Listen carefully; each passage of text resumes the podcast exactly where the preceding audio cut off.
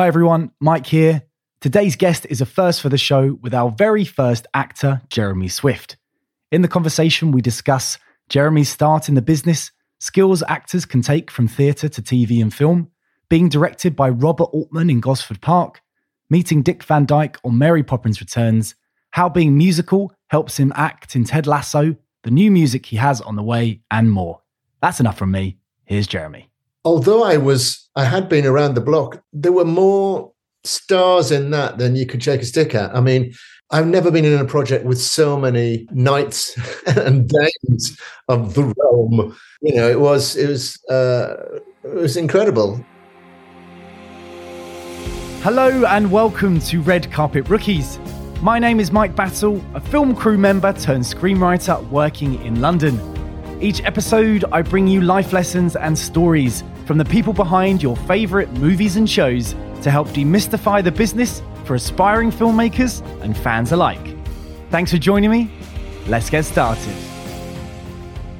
Today's guest is a SAG award winning, Emmy nominated actor and musician. With an extensive career featuring parts in iconic films such as Robert Altman's Gosford Park, you will likely know him best from turns in Downton Abbey Mary Poppins Returns, and most recently as the lovable Higgins in Apple TV's smash hit Ted Lasso. If that wasn't enough, he also finds the time to make music with previous album Everything's a Joke and more on the way soon. My guest is Jeremy Swift. How are you doing today? I'm very well, thank you. How are you? I'm very good, thank you, and thank you for being here. Now, Jeremy, I ask all of my guests the same first question, and that is what did your parents do and how did it affect your career choices moving forward? Um, my parents were both teachers, um, and they were sort of into the arts in an amateur way. They both did, uh, uh, you know, sort of Gilbert and Sullivan operas with and, and, that kind of thing. And when they were a bit younger, they did do drama. Um, they were both music teachers, so uh, yeah, it affected me. Uh, you know, uh, uh, affected me. Um, yeah, influenced me a lot. My mum took me to when I was 11. There was an art center that opened, and she said, "Let's go and join it." And I was the first member. I was my membership card was 001.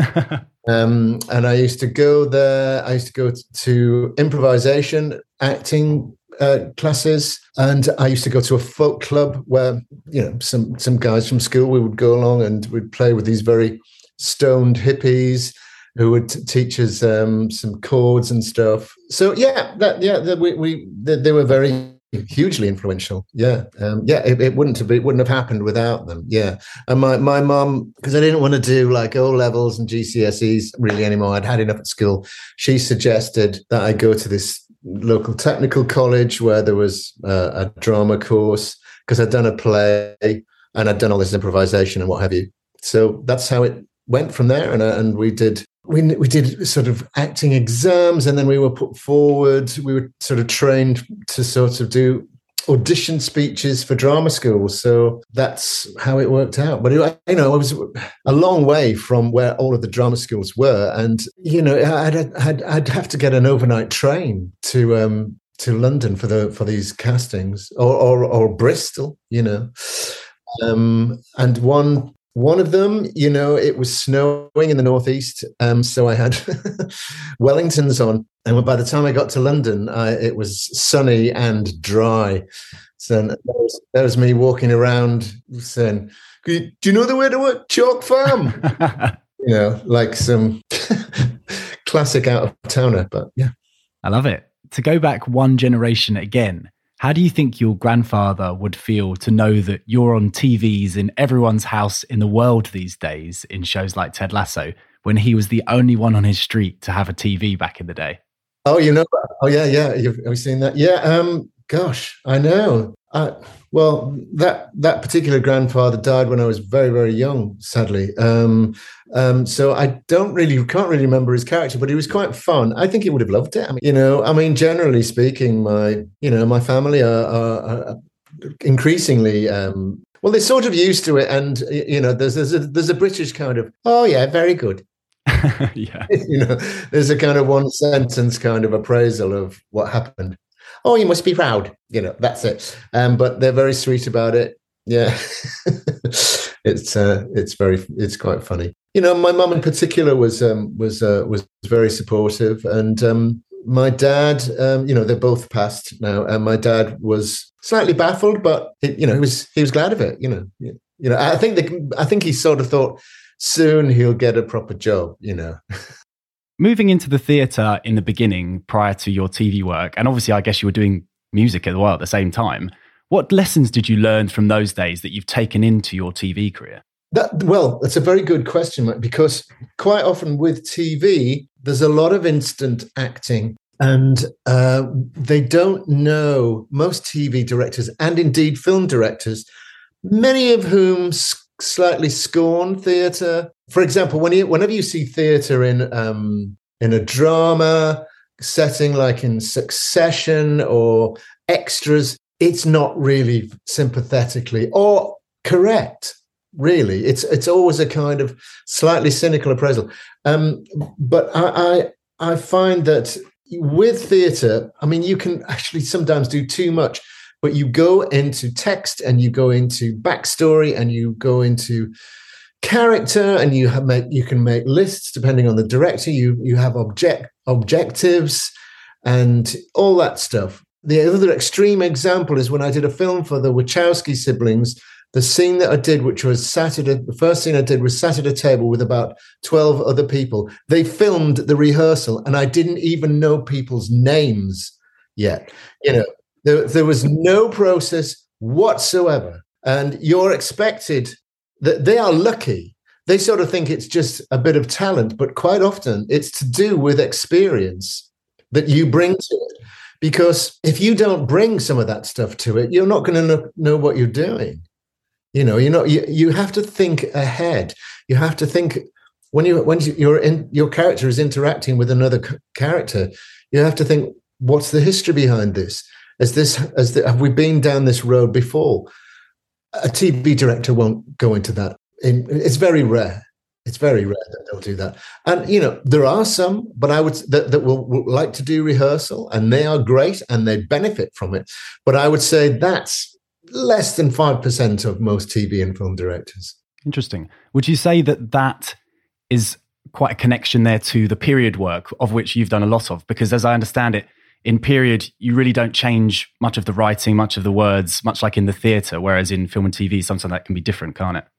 Yes. Um, well, with period drama on television, yeah, yeah, you, you, you, you usually you're dealing with an adaptation, uh, some of which are great and some of which aren't so great but you you can you can bring the same set of experiences to those characters. You know that, that you, you you know the other you, what you've got to factor in is you know whatever period it is. Uh, you know what's the sensibility. You know it, it might be more. Um, it might be more extreme. It might be this person has been the only survivor of eight siblings or whatever. You know, so you've got to take those kind of things into account. And, and but again for example, uh, Gosford Park, I, I, I did, and I had I had two three nice scenes in that, but that was a modern take on a set uh, uh, in the nineteen uh, late nineteen twenties, and I had to write my own backstory for that because otherwise I thought I don't know where this quite where this character is coming from. So I just I just wrote a two or three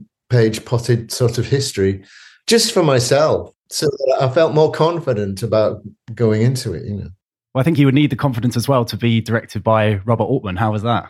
It was fantastic. Um, although I was, I had been around the block. There were more stars in that than you could shake a stick at. I mean, it's I can't think of. I've never been in a project with so many uh, knights and dames of the realm.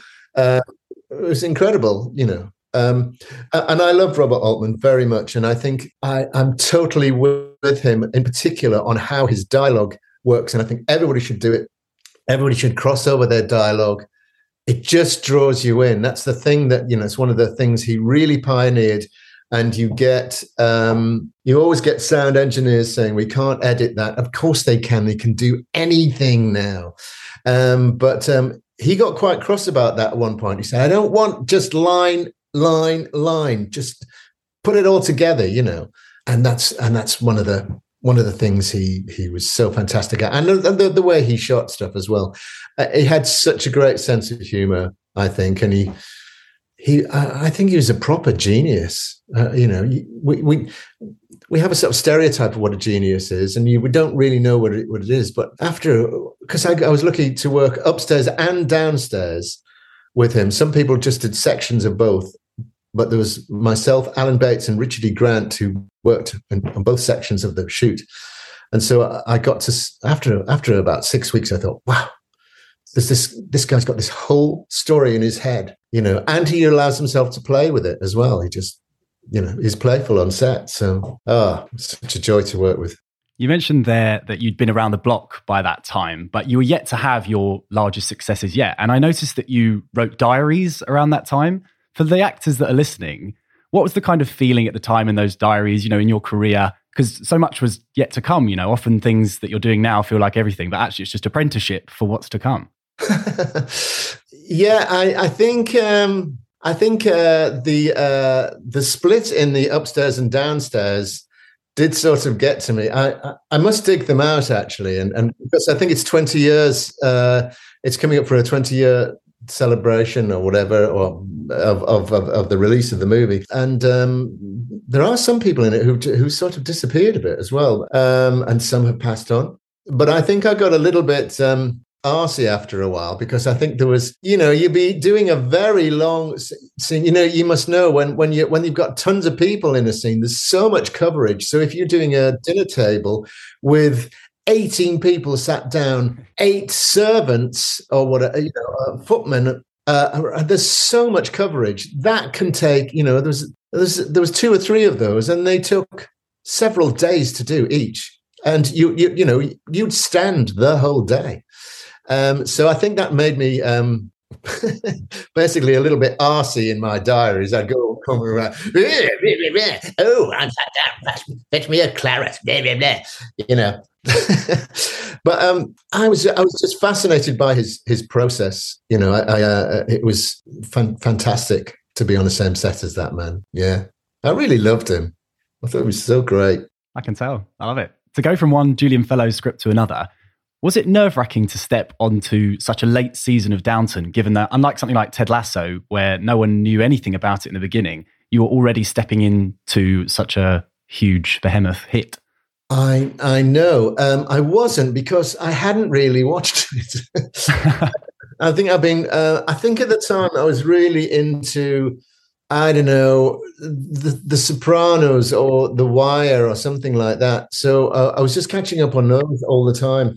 So I didn't really know who anybody was, um, apart from, you know, M- Maggie and a few others. So I wasn't really nervous. And also, um, I didn't know whether I would be in it. I didn't have a contract to, um, I was just offered it. And it was two scenes I was also doing Foyle's War at the same time. Um, so I think that was, I sort of fell into a bit of an ITV stable. So I just did the two scenes and they were great, actually. And um, I, I thought I would do, I thought, I wonder if anybody's done this kind of Northeast accent. So I did, that's what I went for and they really liked it. So um, it gave me a bit of otherness, you know, within the show.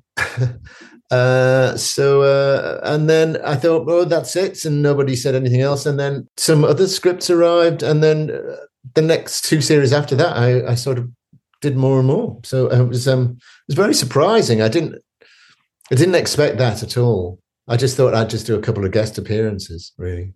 It's hard to get through your career in time because there's so many things to talk about. But to go from one legend in Maggie to another in Dick Van Dyke, could you tell us about working on Mary Poppins Returns and what that meant to you? And also for the screenwriters listening, you played the cartoon bad guy.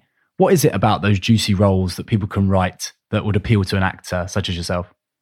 Oh well, there were many things, uh, but but but as far as the script goes, I loved the audacity of uh, that character, and I love playing pompous characters uh, like Spratt, you know, although Spratt's a dreadful person, you know, he's a dreadful person, but they're, they're such fun to to play. Um, uh, so when you have a, you know, uh, an impact as that character uh, does very early on, it changes the whole course of the begins the whole narrative of the of the of the film about the uh, about losing their their house. that it's very powerful and it's just fun to play with being a little bit evil. I don't think I'd like to play a murderer or anything like that. You know, I think that would be. I don't think uh, uh, uh or serial killer, um, but somebody who's yeah pompous and pompous and uh, horrible. Uh, it's it's yeah it's a it's a lot of fun. Yeah. But I, I love that was uh, you know I'm so old that I saw that film when it you know Mary Poppins when it came out and it um, uh,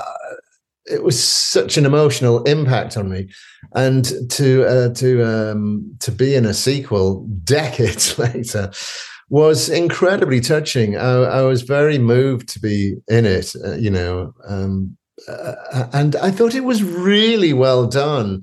Of course, people couldn't sort of. Um, it, it, was such a high bar and such an iconic first film that to do a sequel is is a big ask. But it, it, it was really successfully done. I thought. I thought the script was great. It was very touching. It was awesome to have Dick Van Dyke on the, the set, and that's the most dazzled I've ever been by meeting somebody because you inevitably meet people and work with people who are known if you get you know uh, once you start on a particular trajectory and you know it's great and it's exciting but you i'm not saying you become accustomed to it but you have to work. You have to you have to be in character and you have to do all that kind of thing. But it's quite surreal to meet somebody like him you know uh, and uh, to, for him to be as charming uh, as he was uh, was just a bonus really do you think your background in music helps you in more comedic roles, like in Ted Lasso and things like that, with the idea of the music of comedy? Yeah, I think comedy and music um, are, are, are, intertwined, definitely. I, I, think, you know, Hannah Waddingham, who I do quite a lot of scenes with in Ted Lasso, is, you know, as you probably know, an amazing singer. And um, she just has music sort of pulsing through her. And I almost on the first day of filming, I sort of discovered that we had a sort of rhythm, comedy rhythm that went between us. And um, it's just so delightful. It's really, really delightful. Um, yeah, I, I, think it helps enormously with, with rhythm and pitch. Uh, and even, you know, knowing songs, you know, sometimes the, the the the scansion of uh, uh, of a line. You know, you know how that works, and sometimes you can say you can take out one syllable of a line and it'll just be funnier. You're allowed to finesse in American comedy. Quite often with British stuff, you're not, but they love that. You know, they always have alternatives. And you tell me this coming from a room filled with musical instruments because you are, of course, a musician yourself. And how does it feel to be releasing new music again? It's very exciting. Uh, I mean, for me, the, the main thrill of um, making music is when I write, is when I write it, you know, and when it comes out, you sort of think, when did I do that? I wrote this ages ago. Um, uh, it's, you know, but I love the thrill of putting something together, um, starting off one with one component, whatever it can be, a bass line or a rhythm track or a, a bit of rhythm keyboard, and then sort of making sense of it all um, is hugely uh, creatively satisfying. Um, but no, I, am hugely pregnant with all this, these songs. You know, it's the whole album that's going to come out in February. I say whole album. It's eight songs, but they're quite dense things. They're about five minutes each. You know, it's quite widescreen kind of sound. All of them are, have got a different, slightly different palette, but they're they've got a lot of scope. I think. Um, uh, I hope people get into it because I'm. Uh, if they don't, they don't. You know. Um, I know there's a lot of cynicism about actors making music, but I have been doing it.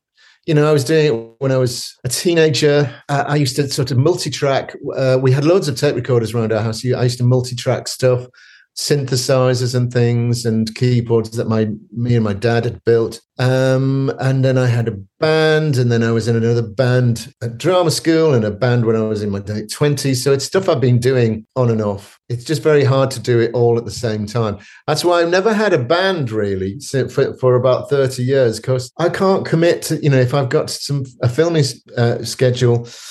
Ah, I can't commit to gigs, you know you know, we've got, you know, we've got a gig in Clapham or something. Ooh, I can't do it, you know. Um, so, so which is a shame. I do love playing with other people, but um, but this is the only way I can do it. Really, do it really myself. Speaking of gigs, I did have one question for you, which I feel is going to be a toughie. If you were to play a support slot with your music, perhaps your new single, Wonderland, and it was a support slot to either Chic, Roxy Music, or David Bowie, who would you choose? wow. Um, I guess it'd have to be Roxy Music. You've clearly been doing your research on me. Um, uh, uh, of course, uh, well, I'm going to see um, Roxy Music on Friday, which I believe it will be their last ever gig. Um, um, uh, Roxy have been my sort of life uh, for 50 years, really. Um, if I t- I don't want to mess up the signal, but literally behind the screen here is um, an old poster of Roxy Music for them. First album is right in front of me on my desk. But yes, uh, I guess I guess that, and I, I think that would go down probably the best with that particular audience, I would hope. Fair enough. You managed it. I didn't know if you would be able to do it, but fantastic. It's a struggle. now, Jeremy, to wrap up on Red Carpet Rookies, I do a quick fire questionnaire, which is my own homage to In the Actors Studio. So if you could just think of whatever comes into your head, if that's okay. Yes. Now, number one is what is one of the best pieces of advice you've ever been given? From my wife, care more about your career. Very good. Number two, do you have a favorite film? I think it's uh, Fanny and Alexander by Bergman. Very good. Number three, what gives you a reason to get out of bed every day for an early call time? If I'm very cynical, it's money. Uh, because it just uh, your mind state uh, is not very sophisticated at that time of day. but you know, I hope to have fun and be creative that day. But to, if it's half past five and it's four days on a trot, that's the way. That's what's going to get you out of bed. I've been there. Number four, which job in the industry would you do if you weren't doing yours? Composer of film music. I saw you do one before, didn't you? Was it Dracula or something like that? I, I did. I have. I've done bizarrely a couple of sort of horror films. I did. Uh, uh, well, I did a, a, werewolf thing for the Discovery Channel about 16, 16 years ago, and for my um, friend of fifty years or so, James Gaddis, uh, he did a one-person play about Dracula, and I did the music for that this uh, this January, which he took on tour. Very cool. Composer. Haven't had that one before, I don't think. Number five, if you could work with one person, living or dead, who would it be? Sorry, that's hard. Um, Brian Eno. Interesting answer. Number six, what is a book that everyone should read? Gosh. oh, um, the book um, about David Bowie, um, the um, Dylan Jones, isn't it? The uh, that compiled it of um, lots of interviews uh, of different people talking about David Bowie. Um, it's one of the most fantastic books I've ever read. Fantastic. And finally, if you won an Oscar, who would you thank? My parents and my wife. And on that note, thank you to Jerry Swift for joining me today for your amazing stories and insight into the craft of acting. Be sure to check out his new single Wonderland coming out October 14th, and I'll see you next time. Thank you for listening to another episode of Red Carpet Rookies. To help us grow and be able to interview more amazing film and TV professionals, please do subscribe and drop us a rating on the Apple Podcast Store on your iPhone or online if you're an Android user. If you're interested in regular updates, the best thing you can do is to join our mailing list at redcarpetrookies.com or alternatively, find us on Instagram at redcarpetrookies or Twitter at rcrookiespod. I also tweet regularly about my own learnings in the business at Mike F. Battle on Twitter, so please do come and say hi. Thank you again for listening. We'll see you next time.